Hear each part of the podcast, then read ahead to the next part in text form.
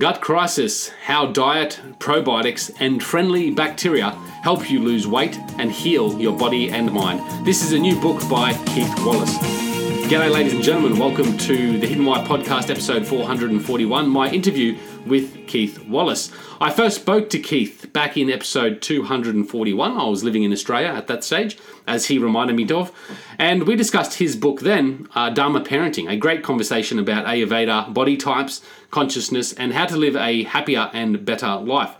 In this episode, we bring back Keith to discuss his new book, Gut Crisis, and we discuss again Ayurveda medicine. We talk about gut bacteria, how it has a major role and impact on how well we live our lives, our total well being, uh, including gut microbiomes, digestion, diet, health information, and how it all uh, interrelates to our overall happiness. It's a great conversation, guys. I think you'll get a lot out of it, and I think it'll be a really good read as well. This isn't a book review where you just uh, have a chat with the author, Keith Wallace, about his book and his takeouts, and very inspirational. I think it'll uh, inspire you to pick up a copy of the book and have a read yourself. So I hope you get a fair bit out of it. Guys, just on books, I am in the process of launching my book, as you're probably aware by now The Ultimate Life Map.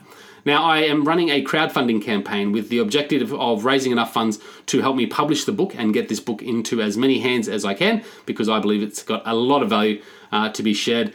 And also, with all the funds raised from the sales of this book campaign, I will put towards completing a schooling project in Uganda. So it's a something that I'm passionate about and something that I want to help achieve.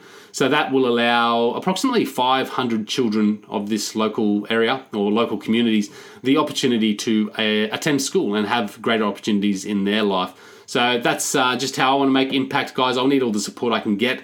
If you like the hidden why, if you like the information that I put out there, you'll certainly enjoy the book, I believe. I believe the book's got a lot of value for anyone looking to make some change in their lives and really create a more purposeful, passionate life. I think it's got a lot of value. And also, guys, we'll be helping uh, complete this schooling project. So it's a big, ambitious goal. Uh, for now, guys, I've set up a temporary website, theultimatelifemap.com, where you can just enter your email address to be kept up to date with that campaign, with the rollout of that campaign. So if you'd like to support us, guys, go over to theultimatelifemap.com, uh, enter your email address, and stay up to date. Thank you, guys. Enjoy this interview with Keith Wallace on the gut crisis.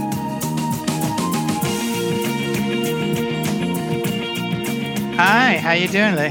Hey, man. Good. How are you? Good, good. You're in a new part of the world, aren't you? I am. Was it that long ago? Was it? Oh, it must have been in Australia. Yeah, you were. Yeah, you were in Australia. Holy dooly. Okay. Now I- you're now you're in one of my favorite countries. Oh, there you go. You have to come and visit if I'm still here. I love Japan. Oh my god, I love it. It's a good country. It's uh, yeah. It's it's we're in a difficult position at the moment because we love it here that much, uh, but there's some opportunities back in Australia, so we're sort of divided Oh. about which way to go. Well, uh, were you there through uh, cherry blossom season? That's like the most divine time of the world. Yeah, look, I've been here for a couple of years, and I did live here uh, ten years ago as well, so I'm pretty familiar with, Wow. the seasons. But Oh, I, yeah. I absolutely love the seasons. I mean, we've just come through summer, and compared to where I've come from, summer is is relatively short and mild. Uh, I mean, it is hot and humid, but um, just the seasons are beautiful, um, and I yeah, I love it for that reason. I was blown away. I was there for about eight months, and you know, one time, and then I was there about three or four other times. I was blown away by the fact that most of Japan is mountains, and you know, if you're living in the country and not in a city, it's like there's it's very few people around. You know, you're just out in the middle of nowhere, and it's all the cities where it gets heavily populated. If you get out in the country, it's really really fun. Yeah, they do it well in that sense. Um, to be honest, Yeah. like they they just sort of uh, you know accumulate in the certain central hubs and then um, leave the rest of the land for you know it's just mountainous, tropical uh, forest and and farming. Um, and lakes and, and ocean. I mean, it's pretty pretty amazing. I, we we spent a lot of time kind of cruising the countryside and going to lakes and oceans, and it was really fun. You know. yeah, gorgeous place. We live in uh, we live in the country, and we just um, we actually just visited o- Okinawa as well, uh, which is Oh, yeah, I like that. Yeah. Quite, yeah, mind blowing. So Where yeah. are where do you live? Do you live north of Tokyo or south of Tokyo? sort of or- north north uh, northwest in in the Near- central of Honshu in a place called Gunma Ken. So that's the uh, near uh, near Nikko at all? You know Nikko, yeah, where not the far from Nikko. I've been there a few yeah, times. that's where we were too. We were in uh, what was it? Something. It's like a tourist place. They have all kinds of European hotels, Hmm. and uh, there's a big TM center there where they have a whole academy. And we were there Oh, for okay. most of our family. Uh, I'm trying to think what it's called now, Nara or something. But it's it's you know it's it's about 20 minutes or 15 minutes from Nikko, just a little further north. Uh, I did look that up when I was looking up TM centers. Actually, uh, I can't They have a remember the name. beautiful. They have a beautiful academy there that's all done in a Japanese style. And if you ever, you know, want to go there or anything, I know all the people and uh, Kim Taryn knows all the people. I mean, you know, we'd be happy to get you hooked up with anybody there if you want. Yeah, I was looking at doing a, a session there. Um, wait, is that Minakami? Does that ring a bell? I don't think it was. No, no, no. I have to. I'd have to look it up. I don't know why I can't remember it right now, but it's uh, it's a big super. It's a funniest place because it's uh, it's got all these Swiss chalets. You know, it's where the Japanese go to pretend like they're in Europe. You can ski there um, nearby, and it's just kind of a funny place because it's not. Uh, you know, it's like where the Japanese go to go be someplace else. You know, and so. Yeah, I can't. we- I can't remember the name. But I, was it Anne? Did did we connect through Anne Purcell? Was that? Yeah, we did. We did. Yeah. Yeah.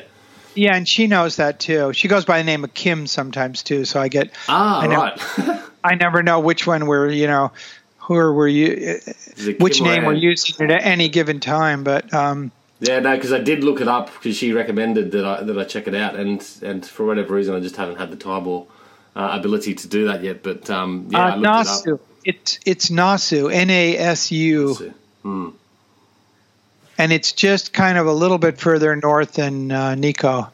Yeah, oh, Nikko is just amazing, isn't it? I mean, I love Nikko. I mean, of course, I love Kyoto too. That's just like blows me away, you know. Yeah. But we were, we could go further north. We went to this beautiful lake, and we just did a lot of fun things. And right where that is, there's all just rice fields. It's pretty much pure country. And I would take bike rides and walks, you know, and just see all the ladies putting rice in. I mean, I don't know why, but you know, you've been there much longer. But for me, it was like, wow, this felt very familiar somehow. You know, being in Japan, I really enjoyed it. Yeah, it's got a lot of history. Um, yeah, just I mean, we were we were totally taken care of. We didn't have to pay any money at all. We were at a TM academy. We were doing a project there. We could behave as ridiculously as we wanted because they all spoke English and they were all very very kind to us because we were Western TM people. So I don't really know what it's like to do business in Japan or have to do with any of the other normal functions in Japan. Yeah, look, it's got its pros and its cons, like anywhere. I think. Um, I mean, yeah, we, we love the lifestyle here as a family. Uh, We we can't get enough of it. Um, it's just quite easy uh, as as we compare it back to home, and maybe that's just you know our perception. But um, yeah, we, we certainly love the lifestyle anyway, and uh, and love the culture as well. The people are brilliant and, and lovely to deal with. Um, but yeah, there's, there's definitely some things that sort of frustrate you at times. Um, yeah, well, I just kind of was able to appreciate the art and the beauty and the countryside, and you know, just to me, the fact, like Kyoto, it's just such a kind of interesting thing with 1,500 monasteries. I mean, now it's just a tourist attraction, but at one time, the kind of focus they had was extraordinary. I don't know why. It just really blows me away. Yeah, Kyoto is it's just well set up too. Kyoto, isn't it?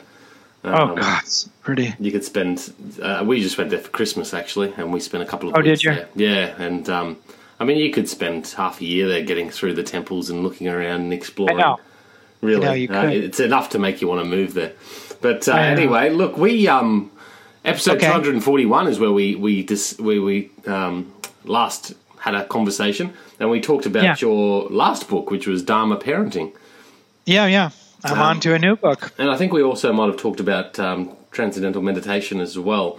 But Sure. um, yeah, you've got a new book, Gut Crisis How Diet, Yeah. Probiotics, and Friendly Bacteria Help You Lose Weight and Heal Your Body and Mind. It seems to be on a, a different tangent altogether compared to Dharma, Dharma Parenting. Why have you decided to write this book? It's not really a, a different because No? um, for me, I've been, you know, I started off doing research on transcendental meditation, mm. you know, UCLA and then Harvard. So I started off kind of focused on consciousness.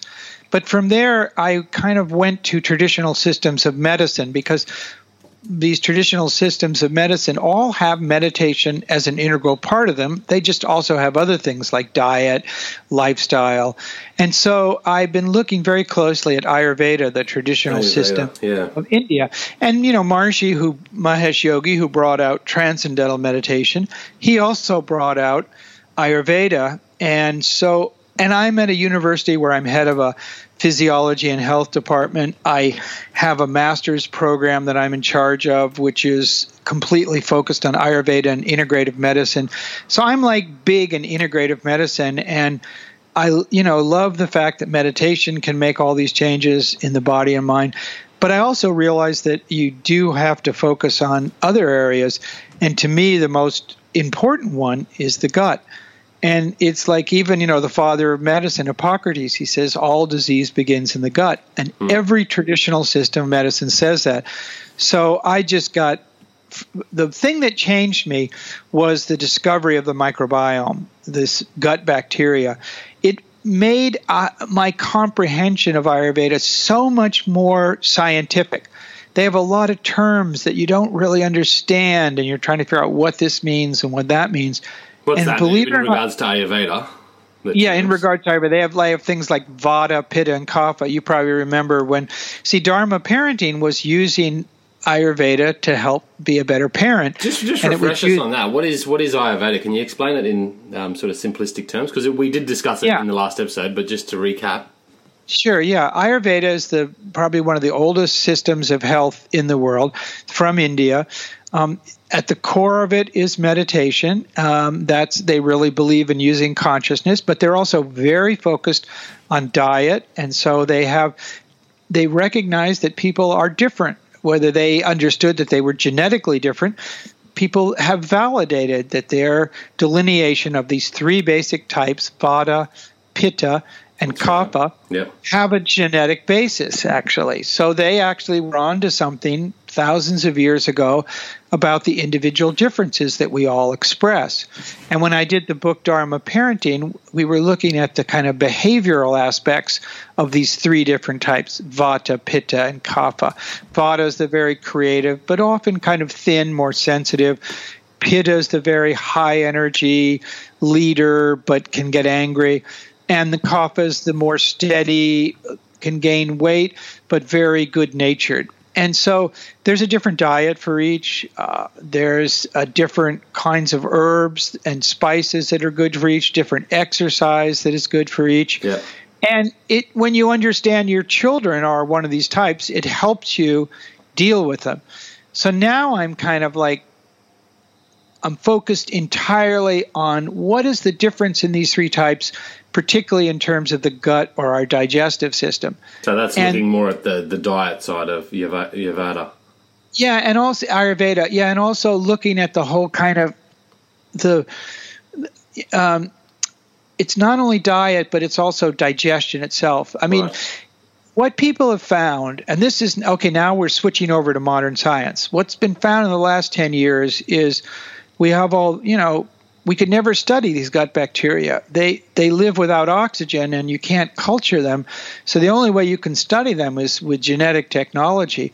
And I just saw a paper that came out today that said we don't even know 99% of them. There's so many in there we don't even know what they are. There's all kinds of uh, unidentified microbes in the body and we're only sampling a small portion of them. So what is now, that? What is a microbiome? You, you t- the microbiome is really all the microorganisms that live inside us, whether it's bacteria, viruses, fungi. We are a pretty big ecology. Uh, there's in our gut, where most of them are in our gut. They're in our skin. They're in basically every orifice, but the gut has the vast quantity and the lower gut you know near in our colon or lower digestive system. We have like a whole separate organ there. It's like as it weighs more than the brain. It's 30 trillion or 300 trillion, nobody's quite sure which bacteria that live down there.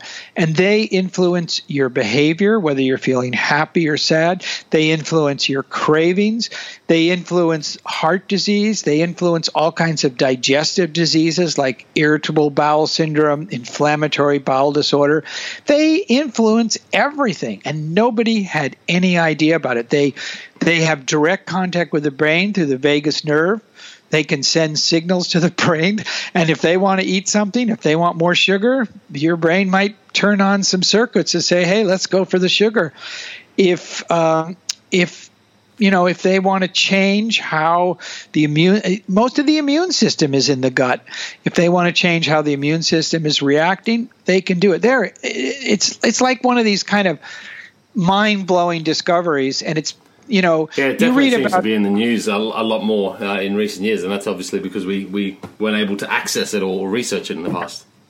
Yeah, and, and in the you know we have kind of a lot of health food people that have talked about it that are kind of more into the alternative medicine, and they talk about leaky gut, and they say, okay, these are all problems. But now mainstream science has gotten very very heavily into it, mm. and they they really do understand that these bacteria in the gut they're like a living community. And when we take antibiotics, we destroy a lot of them. And that how you can restore you know, you have to restore it. So we get we take probiotics. And you know, probiotics only are maybe five to 20 different friendly bacteria. That's what a probiotic is a friendly bacteria. You get it in yogurt, you get it in cabbage, you get it in, you know, different fermented foods. I mean, sauerkraut, not really cabbage, but a fermented cabbage. So that's, you know, we've known about these things for a long time, but we didn't know how they affected the body. Now there are really good studies showing that people with like irritable bowel syndrome, one out of five people have irritable bowel syndrome, which basically mm. means you have either diarrhea, constipation, you have some kind of bloating, you have some kind of excess gas, you have some kind of pain. Any one of these symptoms, you've got irritable bowel syndrome. So it's very, very common. Mm. And now they've found conclusively through a lot of you know different studies that probiotics can help people with these conditions. So now all these things that were kind of fringe are becoming mainstream.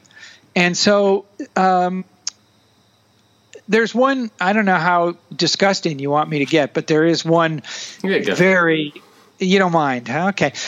I mean, you go to a hospital now. If you walk into a hospital and you have uh, and you are taking a lot of antibiotics let's say you had you know a serious infection so they keep you in the hospital and they give you tons of antibiotics now what that's going to do it's like napalming your lower gut it just kills almost all the bacteria with these multiple doses of antibiotics so that's obviously so trying to get rid of the, the bad stuff it's trying to get, and the bad stuff is bad, and antibiotics are terrific because they do get rid of it. But well, so it gets rid of the good stuff.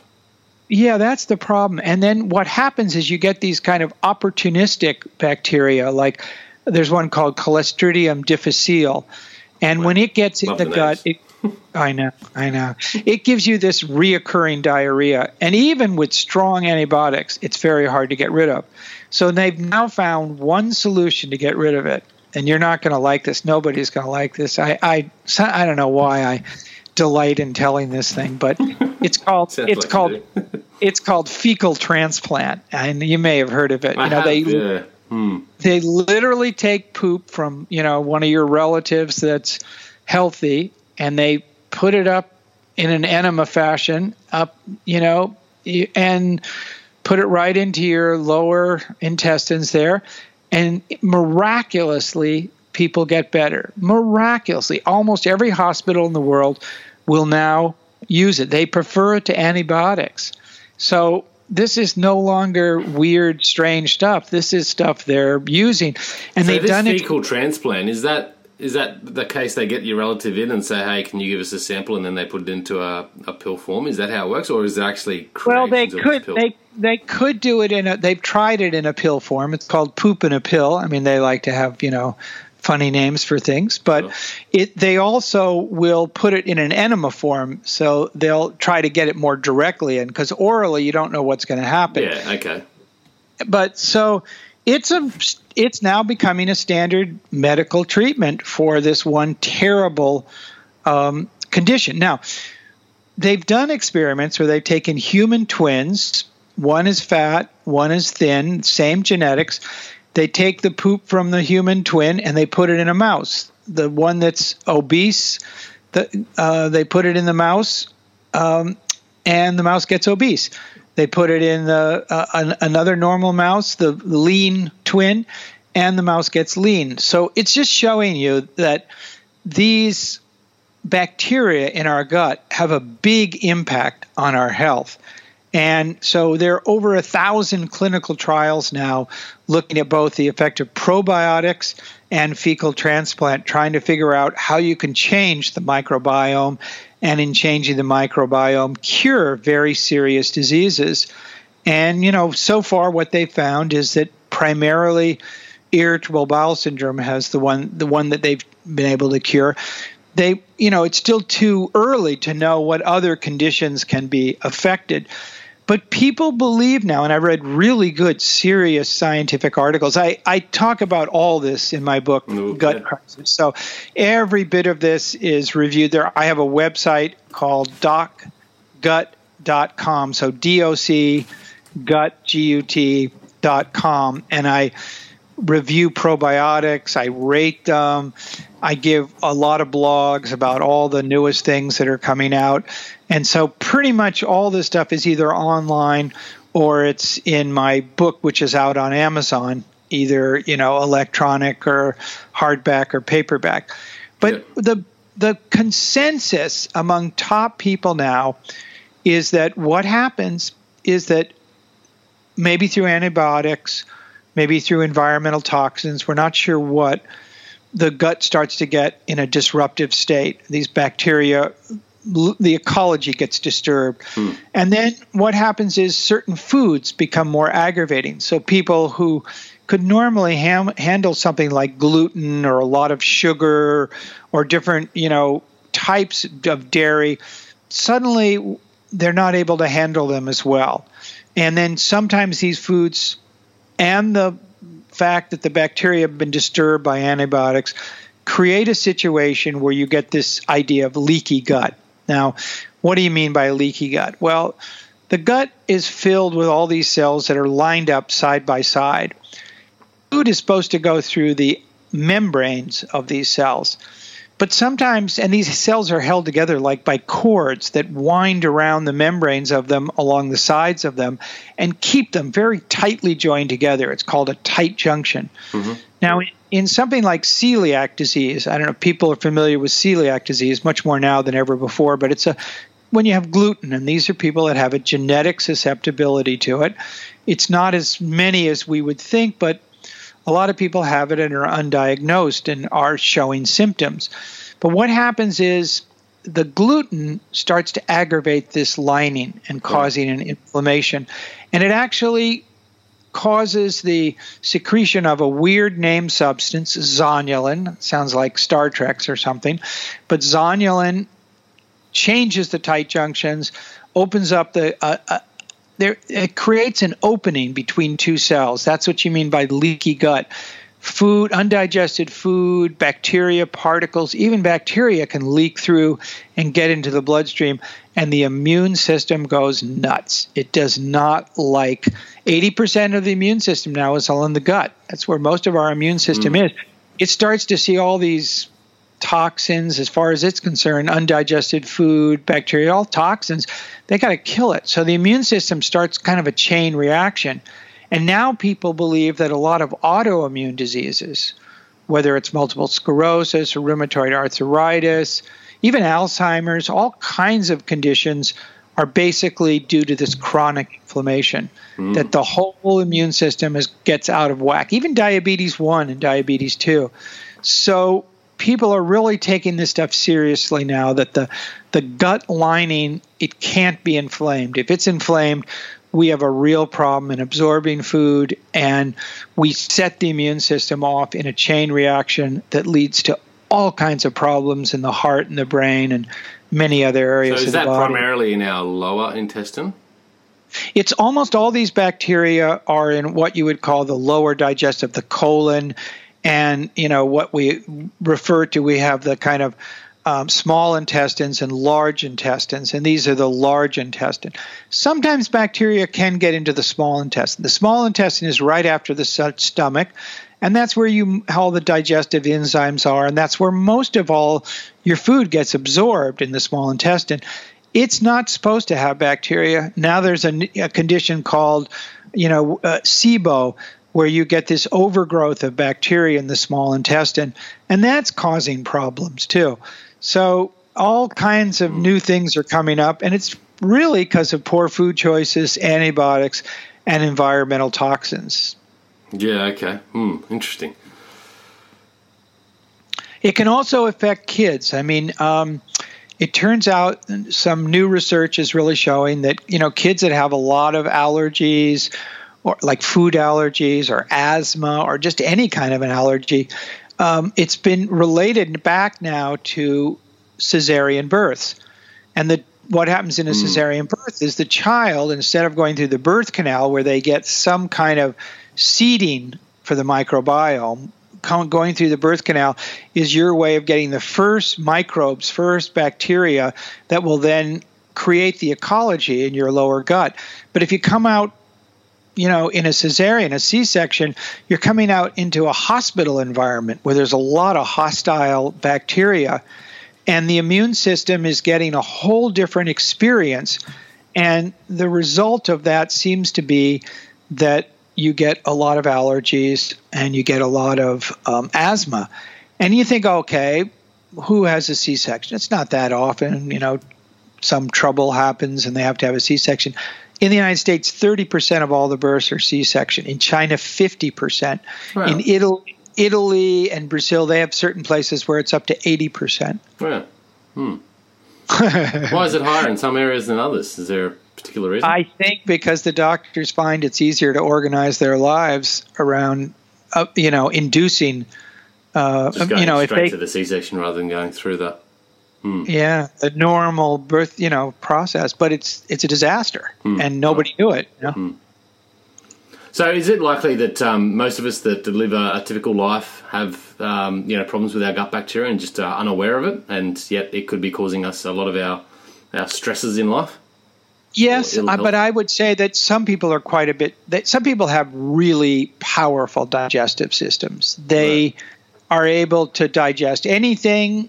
They can eat as much sugar, eat as much of anything they want, and they're uh, kind of impervious to the problem. So there is a nice group of people that are, you know, these are often the Pitta people. They have what's called in Ayurveda very strong agni, and it just means they, you know, they could go from the from the United States to India and take some food off a, a you know a local bar there, a local little food stand, and never get sick. And I've seen people like that. They're just so powerful their digestion that nothing bothers them but that's kind of rare. What you so some people I don't think have to worry about it. They're quite strong. They're you know. So what does that mean? They've just got really strong bacteria in their gut that just can't get knocked it down. Means it's not just bacteria, but it's probably that they have a very strong digestive system. The enzymes are more powerful. Uh, as you get older, the enzymes get weaker. As you get older, you can't digest milk products as well as you get older, all kinds of things happen. So generally, young people are good. It might be people that haven't been had a lot of antibiotics when they're young. Um, it might be people that were brought up with better diets. So it's something to do with with their diet and upbringing. Typically, these people and, as well, and and genetics, and, and genetics. Yeah, very much so. Certain people, and this is even Ayurveda would say this, they say certain people just have a stronger digestion than other people. Like a Pitta person, very strong, a Vata person, very sensitive, like Kapha person, very slow. So, it, yes, genetics would be very important. And then, you know, genes get turned and off. How do genes affect off. our digestive system? I don't really understand that. Oh, well, God, so many different ways. I mean, genes make everything in your body. A yeah. gene makes digestive enzymes. A gene, a gene, um, you know, in the, I mean, there's so many things in the gut that are going on. Like you have most of the immune system there where well that immune system is regulated by the genes in it whether it's hypersensitive less sensitive um, and a lot of your endocrine system is in your gut we, we have all these cells that make all these what are called neuropeptides which control our appetite control things i mean there's so many things going on in your gut it's crazy and they're all every cell is controlled by the genes in it but those genes can be modified. So if you've had a lot of antibiotics, if you had a very bad diet as a child, those certain genes can be turned on and off. So it's not just what you're born with, but it's what you're introduced to, especially at an early age, which will flip on certain genes and, you know, turn off others. And so it's a comp- we could affect those genes. Like if we've got certain bad genes, we could affect them by through the through how we live and, and change absolutely create, absolutely i'd say the the biggest take home message from this is you have much more control than you imagine right. if you can make better food choices if you can follow up any antibiotics right away with probiotics. If you can take measures to just every once in a while give your gut a chance to rest and repair itself by a simpler diet you can do huge amount to you know improve your physiology.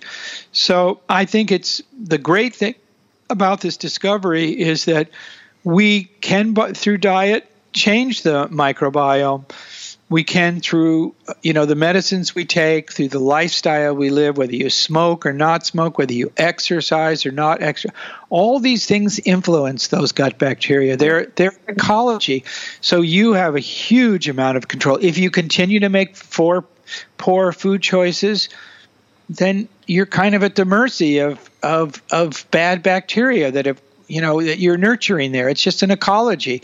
You feed it, it bad bacteria grow or good bacteria grow. You're the kind of the, you're the gardener. It's like the soil in a garden. You know, if you put a lot of pesticides, they're like antibiotics on the soil, you'll kill all the good soil bacteria. If you do if you don't nourish the soil, you won't be able to grow healthy plants. If you suddenly take the time to create a beautiful, rich soil where you can grow lovely plants and you really nourish the soil, suddenly everything grows better. And hmm. that's like the bacteria in our gut. It's just like that. Yeah, it's, it's uh, really highlighting how really important our, our diet and digestive system is to our overall health and well being. It is, and and we didn't. We always thought of bacteria as bad. We were always kind of brought up to say, well, you've got to really be hygienic. You know, sanitation is the most important thing, and it obviously is. If you go to a developing country and you start getting diarrhea and stuff, you know how serious it can be. But you know, we went a little overboard, and we got so hygienic. We started, you know, we were taking so many antibiotics. Doctors were just over prescribing them that we were killing the friendly bacteria. We didn't realize that they're really important for us. They produce chemicals. That's the same with like soaping and washing and, and sanitizing. I mean, we do a lot of that too. That is probably not absolutely essential. No, it's you know some of it's important. If you're you, you know the bad bacteria are terribly nasty, but you know there's uh, people out there. There's a book by a guy who's you know one of the big gut people, and he, it, the title of the book is "Eat Dirt." I mean, you know, and he's serious. He's telling people don't wash all your vegetables. You need some of these soil bacteria. You you get B12 from the soil. That's what it's made by bacteria. B12 is not made by animals or plants. It's only made by bacteria. Mm. You you need these bacteria. They help you. They ferment a lot of the fibrous foods that come in, and they produce chemicals in the in the uh, large intestines that actually are really healthy and important for the colon cells, and they get into the bloodstream, they influence the brain, they influence every part of the body. So it's a kind of a, a re education that we, you know, super hygienic maybe saved us from a lot of different diseases, but we may have gone overboard and we, you know, we better finding take that a balance, bringing back the balance yeah, take a walk in the country, you know, eat foods that are a little more fresh, have a pet, you know, do something that gets you a little more exposed to the world, especially at a young age. Yeah, yeah, absolutely. Okay, look, so your book sounds like it's got a lot of good uh, takeaways and information in it about all that. Can we just jump into a few of those things? So, obviously, diet is quite important.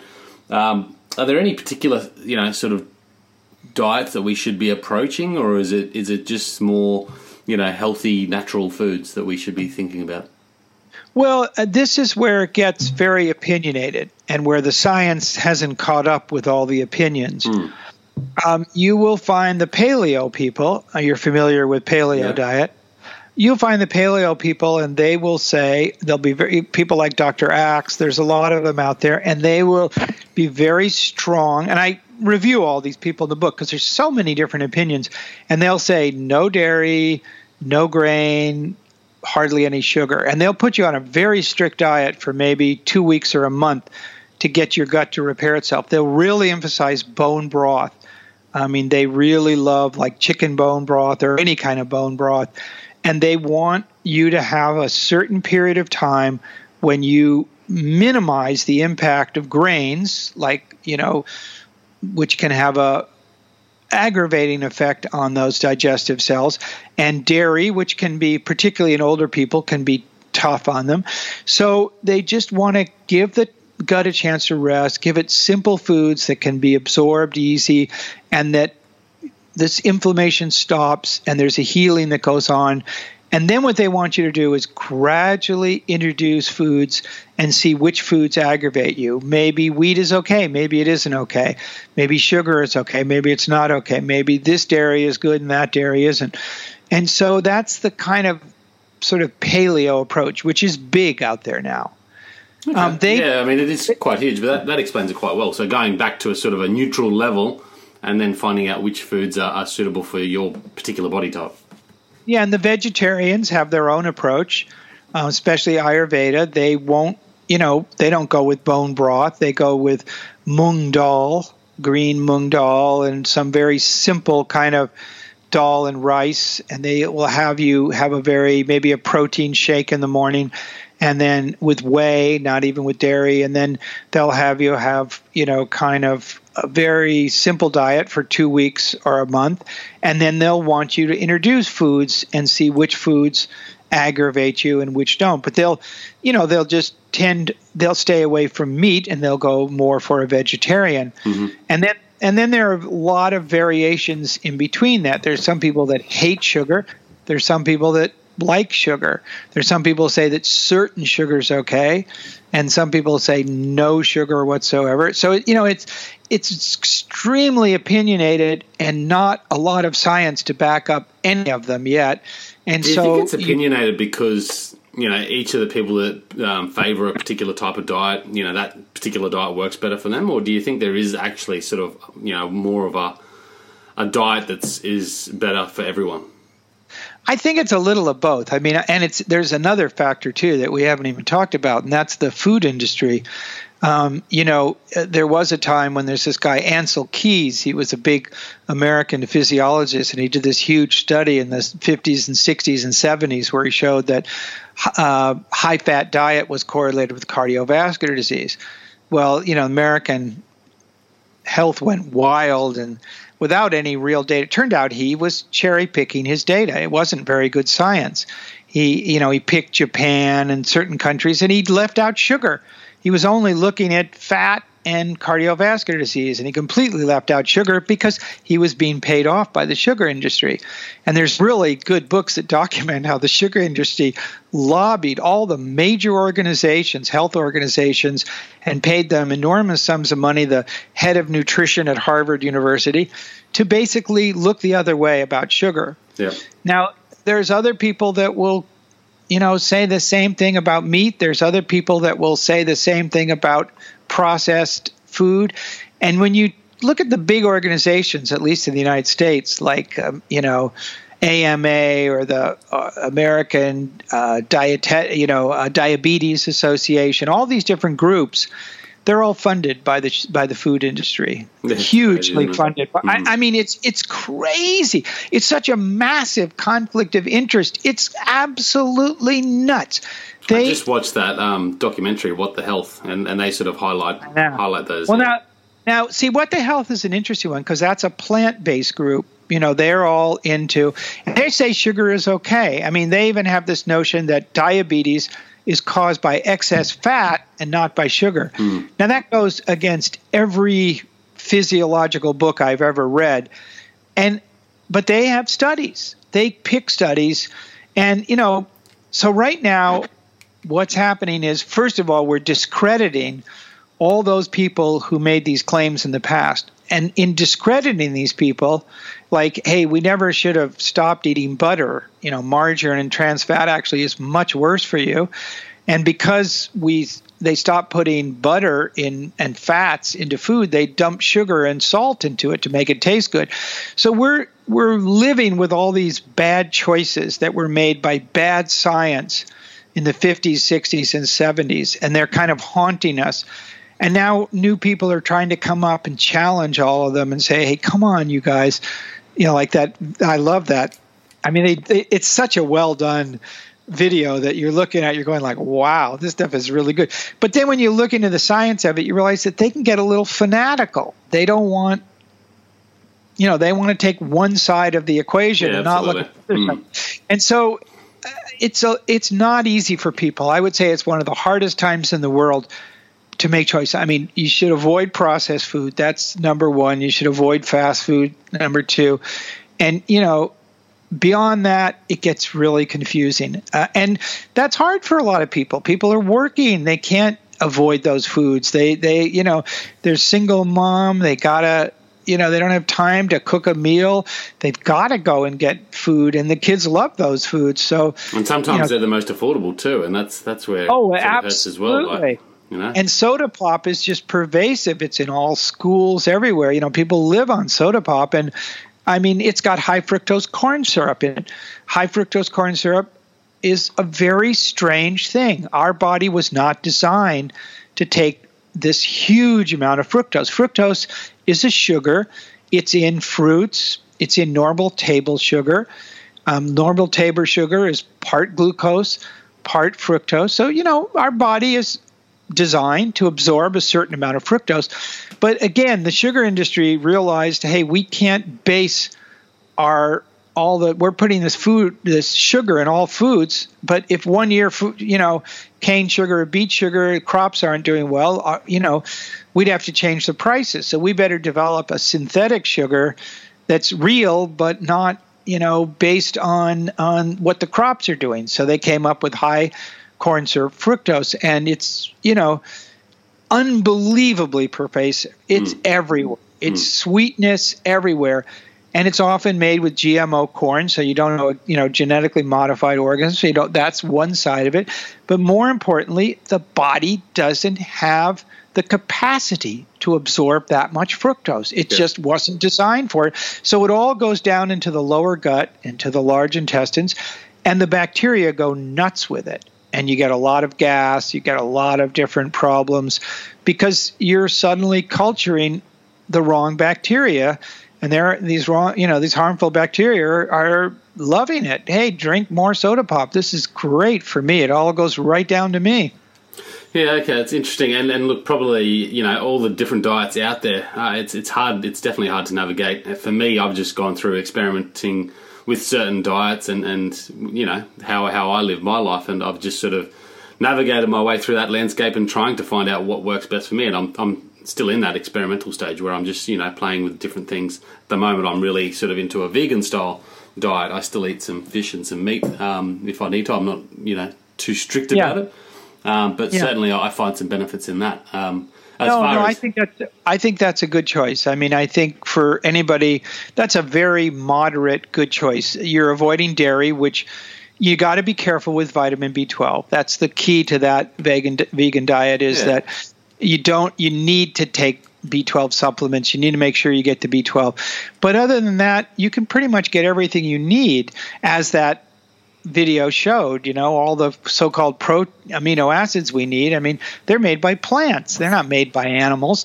So you can get them from plants. You just well, have just to have eat, the right um, combination. Eat, eat, yeah, a lot, a lot, of vegetables, like a, a ton of vegetables. And I always have eaten a lot of vegetables. But my my mate said to me um, you know, about meat and how it slows down our digestive system and how through that Yeah. slowing of that process we can Yeah. absorb a lot of those toxics, and it, it made sense to me. But um, you Yeah. know, I used to I used to poo just sort of once a day, um, and now it'd be three times a day, and it just it just amazes me how quick that digestive system works, and Yeah. um, No, I think know, it's a good choice. There's, I there's think it's a something about choice. that that makes makes sense. But yeah, dairy certainly has probably the in, biggest impact. I notice when I have a little bit of dairy because I still like ice cream, and soy ice cream is Yeah. hard to find. So if I have Yeah. an ice cream, I can actually now. I can notice that the next day how it sort of changes my mood and, and how it makes me feel, um, which is And you- crazy. like I would have never noticed that. I would have had you know a weekend of beer drinking and ice cream and eating bad foods and I know. and I woken know. up without you know just accepting I guess of, of that's know. normal. Hmm. Well, you get you get older. That's one thing, you Yes, know. that's true. And then your body gets taxed over time. It's. Uh, I would say that almost all the diets like vegetables. Whether even paleo, vegetables is a big part of their diet. They actually like vegetables. Um, they've gotten kind of a little too meatish. And even people like, you know, Dr. McCullough, who you'd think is more oriented that way, he warns against those excess proteins for paleo people. He thinks that's actually a mistake that the diet really wasn't designed that way. It it, sh- it it's mostly vegetables and you know where you get into the controversy is grains you know should you have gluten should you not have gluten and some are like fanatic and some aren't but it's really individual it depends on how you can digest grains you know And there's probably a, balance there, and and the the processing again. You know, we you talk about processed foods, but you know a lot of the grain is processed. But whereas in Japan, I eat a lot of rice, and that seems to just work very well. Whereas if I ate the same amount in pasta, it'd be totally different. I think for me, and, and I'd I feel agree. the effects. I um, agree, and, and and and and rice really, you know, sometimes people include it with the grains, but I think you're right. I think rice is probably the mildest of the grains and the easiest to digest, and the most pervasive around the world. Wheat, you know, as you can see, there's another one called I think it's "What About Wheat" or something like that. It's another one of those things, videos on Netflix, hmm. and they point out that you know the hybridization of wheat really increased the quantity of of gluten. And then also, they tend to use a lot of this one pesticide, Roundup, not so much in other parts of the world, but in the U.S. And it has this one particular chemical in it, um, glyphosate, which is almost like an antibiotic in the way it, it disrupts. Uh, the the bacteria Right. and so it it it and, and you know they say it's everything right? It's everywhere. It's in water. It's in organic ice. It's everywhere now. So it's just been used so pervasively. Fortunately a lot of the world isn't using it um, but uh, it's Monsanto and Roundup and it's it can be a it can be a challenge. And it when you look at it on a physiological level, it looks like it does nothing to the body. I mean, it looks like, wow, this is a great stuff. There's no way it affects the body. It only affects plants and bacteria. But then you suddenly put in the bacteria in the equation, you realize, well, actually, the bacteria are an important part of my life. So if I'm disrupting them, that isn't good, you know? Hmm. So do you do you talk a, lot about the diet and certain aspects of diet and, and Yeah, foods we yeah, should avoid and stuff in the book? I do. I review every one of the major guys out there. Okay. You know, from Cola to Axe to Perlmutter to all the uh, you know to Ayurveda people. I I I want to give all the points of view because I feel like That's what we need. Hmm. yeah, I, I don't think it's fair right now because the science is not so clear. One is better than the other. So I really love this idea, what you're on, kind of self exploratory, that you kind of start one type of diet and then you explore. And that and at toward the end of the book, I that's my main piece of advice. I really advise people to find a good doctor or teacher or health expert because it's complicated. It's nice to be guided along by someone or at least you know follow somebody the blog or something like that because they there's so much new stuff coming out all the time but then i really think you have to find what works for you and you have to pick one of these guys and then you have to commit to it.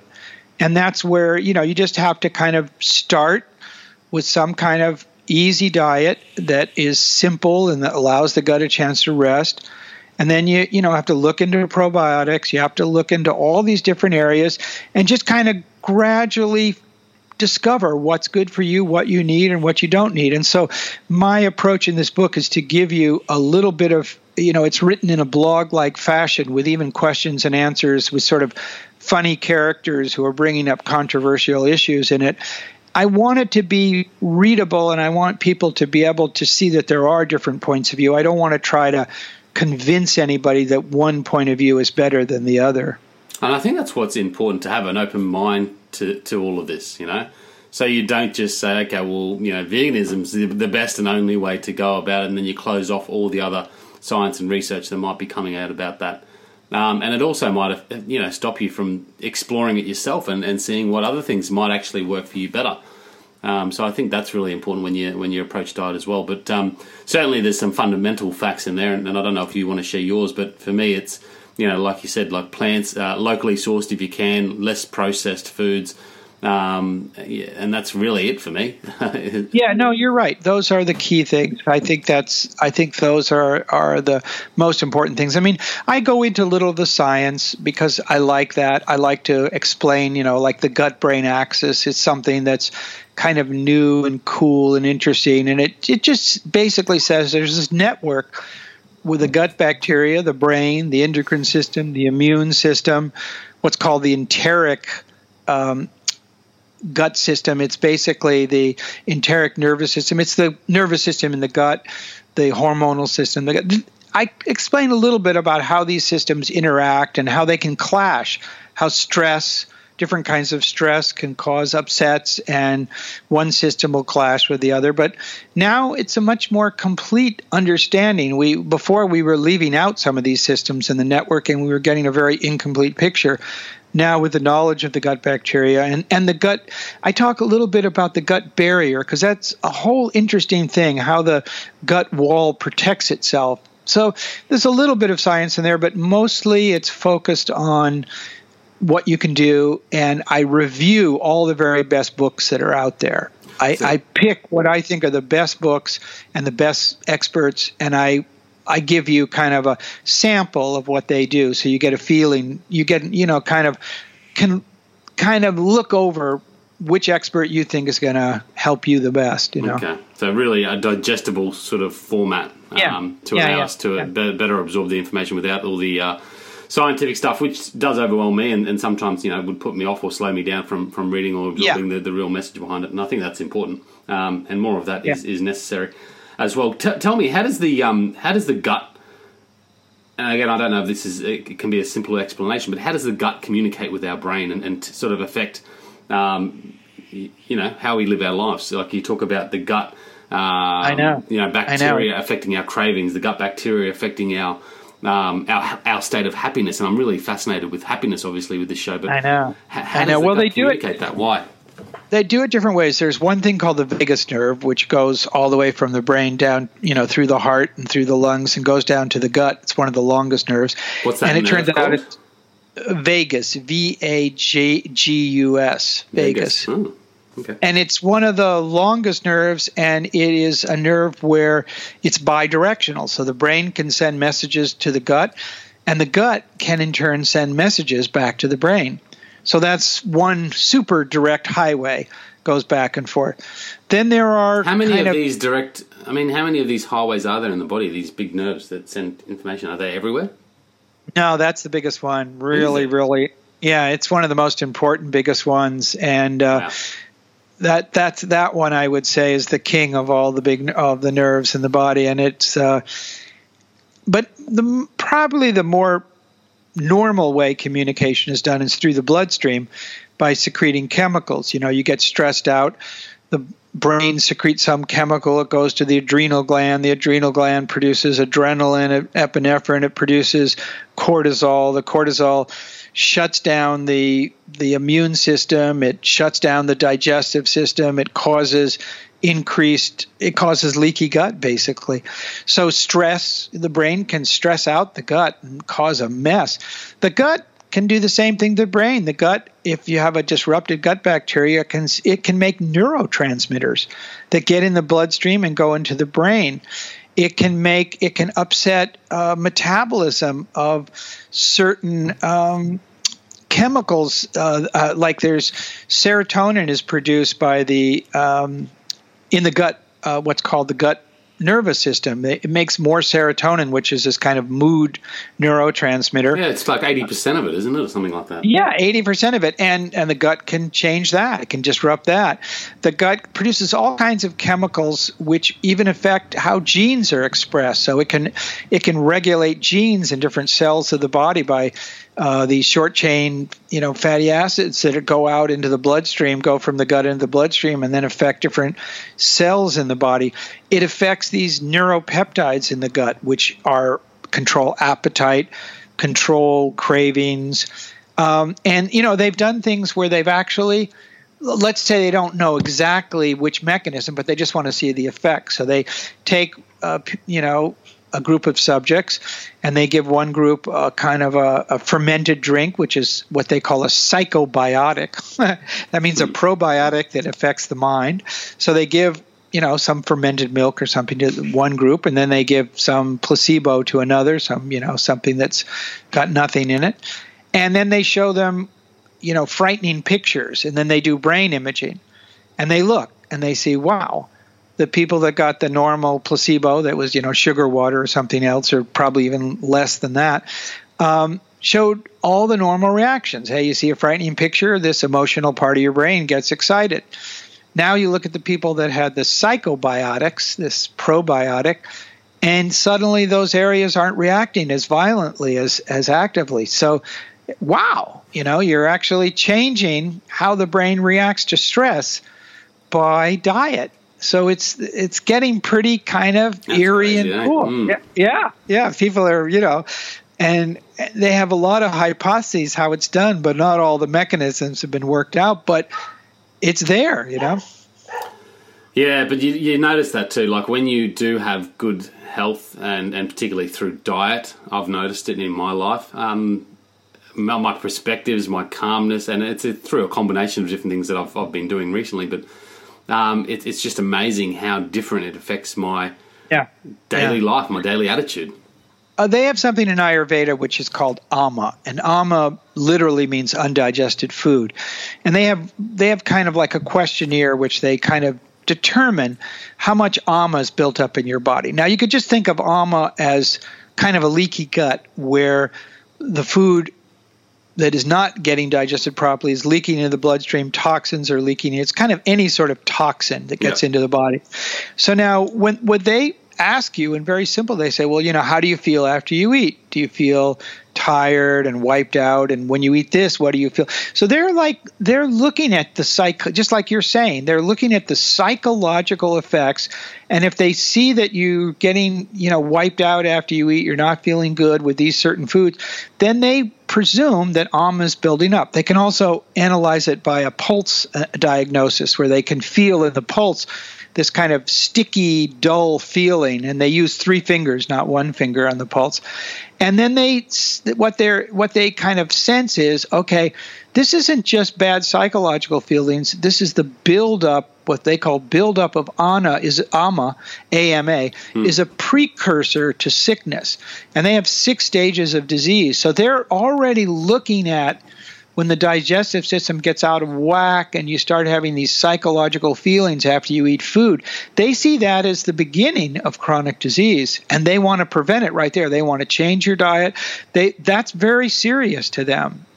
It's, yeah, it's really it interesting. Sense. It makes sense. Yeah. When we digest food, if if it's um, you know bad food in, in the system, does it require bacteria to help digest that food? And if we don't have the right bacteria there, that that food doesn't get digested as easily, and therefore the toxins absorb into the bloodstream. Is that how it sort of works?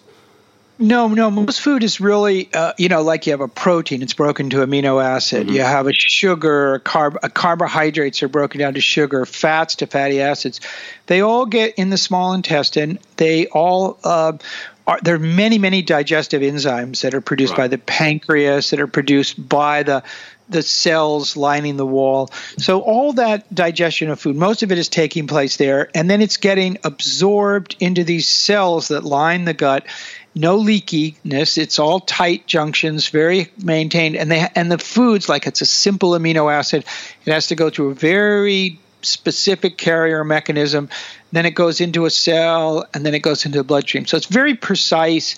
It's very careful. No toxins are allowed in. Um, anything leaks in there, there's tons of immune cells that'll destroy it. It's really well guarded. It's like a fortress. You know, it's like right. imagine you're in Lord of the Rings and you're in Gondor and you don't want those orcs to get in. You know, you're you're you, you've got guards everywhere. You just are not allowing any, but you but you want good people to get in.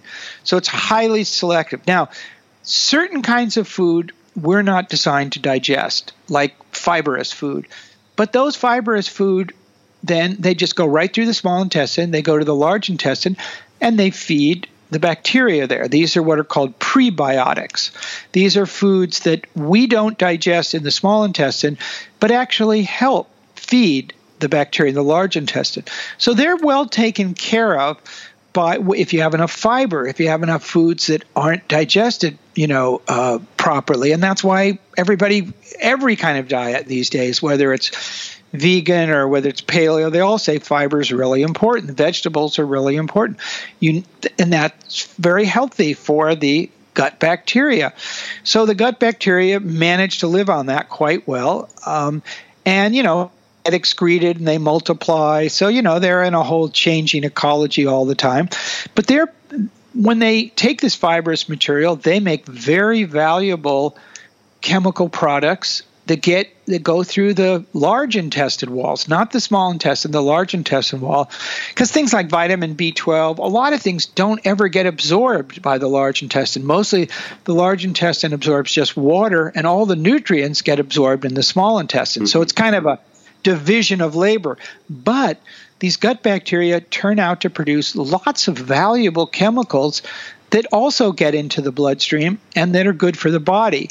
And that's why prebiotics are important. That's why fiber is very, very, it's probably the one thing we lack more than anything in our kind of regimented diets is we don't take enough fiber in, and that's very important.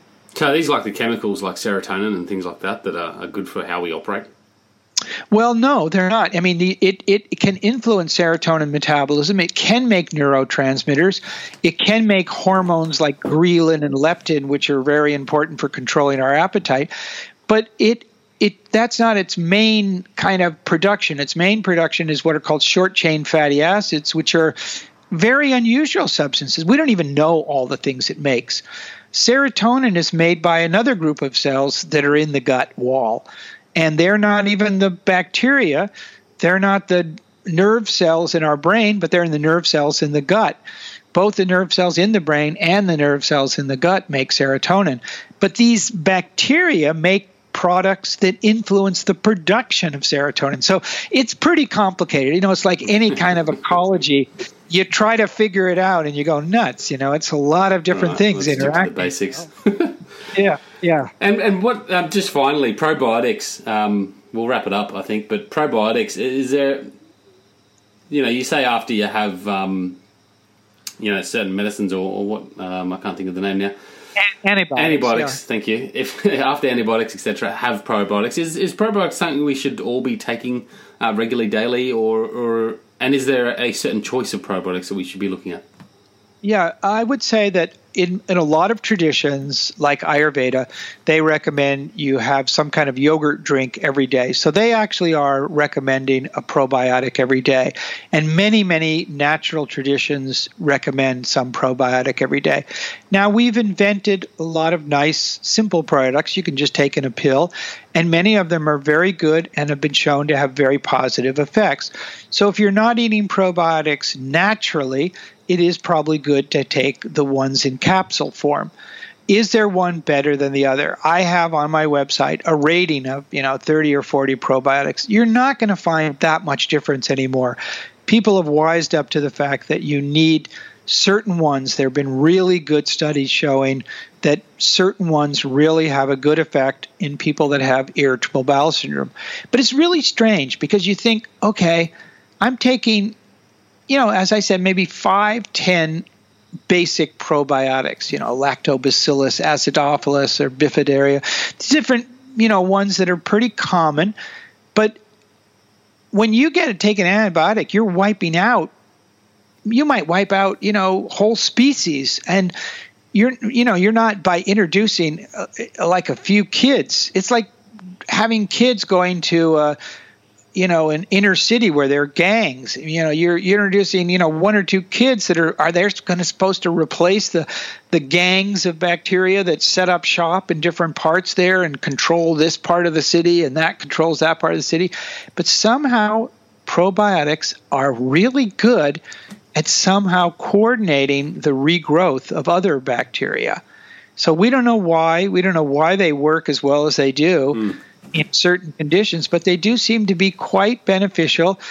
And the numbers don't add up. The you know people are often selling you. Oh, I have the greatest way of taking the probiotic. It's you coat it in this way and it'll get in better. And uh, you're taking this quantity.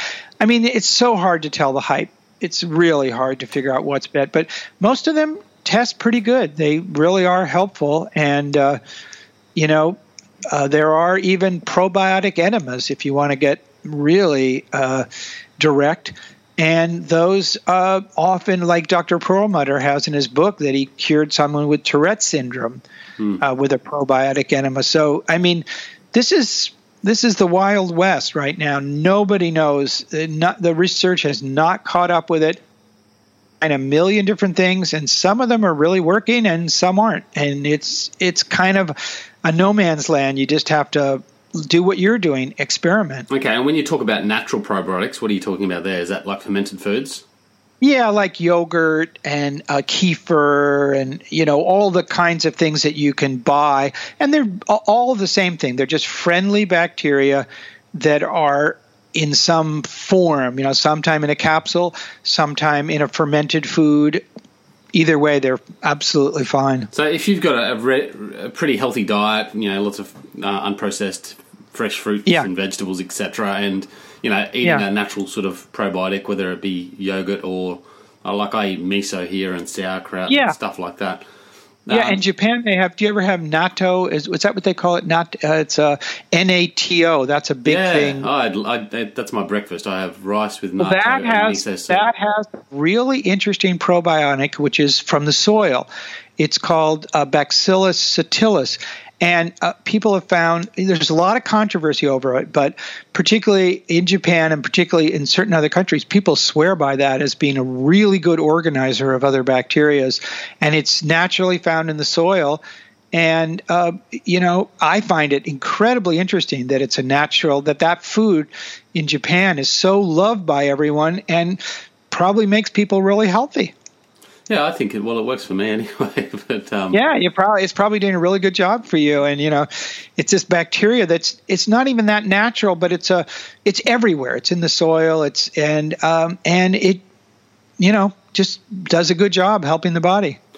Okay, well, that's um, some really good information. I'd just like to recommend your book to the audience. So, if uh, you want to pick up a copy, guys, go to my website, thehiddenwhy.com. I'll stick a link into the show notes there. Gut Crisis by Keith Wallace. Keith, it's been a uh, pleasure having you back on the show again. Yeah, real pleasure. Always fun to talk with you. Now, is there any other um, final points you want to add or, or how people can best get in touch with you? Obviously, there's that website as well you mentioned, so doc.gut.com. So doc.gut.com. Yeah. And you can also get to the website by gutcrisis.com too. So either way, you can yeah, either way you can get there. And it's yeah, on there are fun things like, you know, the probiotic ratings, there's a quiz which is your gut uh, brain quiz. It tells you which type you are. It recommends, you know, particular foods that are best for your type based on Ayurveda. A lot of really fun information on the website, uh, rating different experts and so forth. And I know you had your Ayurveda quiz um, through one. That's what sites. it is. It's a it's a version of that Ayurvedic quiz, but really focused on the gut. Okay, that's good. Okay, good stuff. Yeah, yeah. I'll stick it all in the show notes, guys. So check it out at thehiddenwhy.com. Keith, uh, yeah, thank you very, very much for coming on again. I hope the book sales go well. Thank you very much. Always a pleasure. And if you're in Japan, uh, make sure you let me know. We'll uh, catch up. That would be fun. I'd enjoy that very much. Cool. Thanks, Keith. Okay, bye. See ya.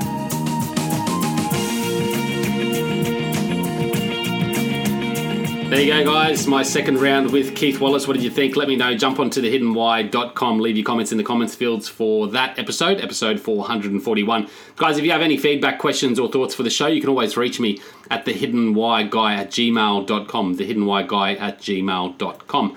Make sure you're checking out all the other episodes, guys. I do a solo show on Monday. I do a three minute thought on Thursday, a book review on Friday, and then two interviews, one on Wednesday and one on Saturday. So check them all out. Let me know what you think. Guys, uh, as a part of this, uh, a lot of people will leave me reviews. Not everyone, but a lot of people do. And if you have a moment, you can also leave me a review on iTunes. You just go to iTunes, find the Hidden Why podcast, and press rating and review. It's a one to five star review and a brief comment. I've got a fair few uh, reviews on there, and I'd just like to read a few out. I don't know where I'm up to, but uh, here's one from Jeff. Lee has put together a great show. This is such an important topic and one so many of us struggle with. You'll get great insights and tips for looking within, overcoming challenges, and living life of purpose. Keep up the great work, Lee. Thank you, Jeff. Here's another one from Joel. We need inspiring stories, fresh ideas, relevant information, and steps to action. Way to make this this show happen, Lee. Joel and Dr. P, husband and wife, host of Relaunch. So there you go. Thank you for that information, uh, that uh, review there, Joel. Appreciate it. Here's another one. The name is uh, Bald Eagle 90. This is an outstanding show. Lee has brought on some great guests, and his interview style gets so many actionable nuggets out of each one. Really solid gold. That's uh, brilliant. Thank you, Bald Eagle. Here's another one from Jody. Ever since I saw Simon Sinek's talk, uh, TED Talk on the Golden Circle, and starting with why I have been passionate about expressing my own and helping others uh, to uncover their own. So that's from Jody. And um, yeah, that is a fantastic uh, talk too, Jody. I actually just watched it again recently. Um, I'm sure I watched it in the past, but uh, it's nice refreshment and just a great, brilliant insight about why um, you know, and, and really connecting with that why uh, uh, behind the motivation for all of us, uh, not only in business but also for our individual lives. So, yeah, great uh, information there, Jody. Thank you for that, guys. If you have a moment, please jump onto iTunes and leave us a quick review. Again, if you don't have access to iTunes or can't leave a review there, just email me, thehiddenwhyguy at gmail.com. We would love to hear from you. And again, guys, you know what to do. Breathe more passion into every single moment. Do everything with greater purpose, and in doing so, you'll discover your hidden why. This is the hidden why. My name's Liam Utnutzi, signing out. See ya.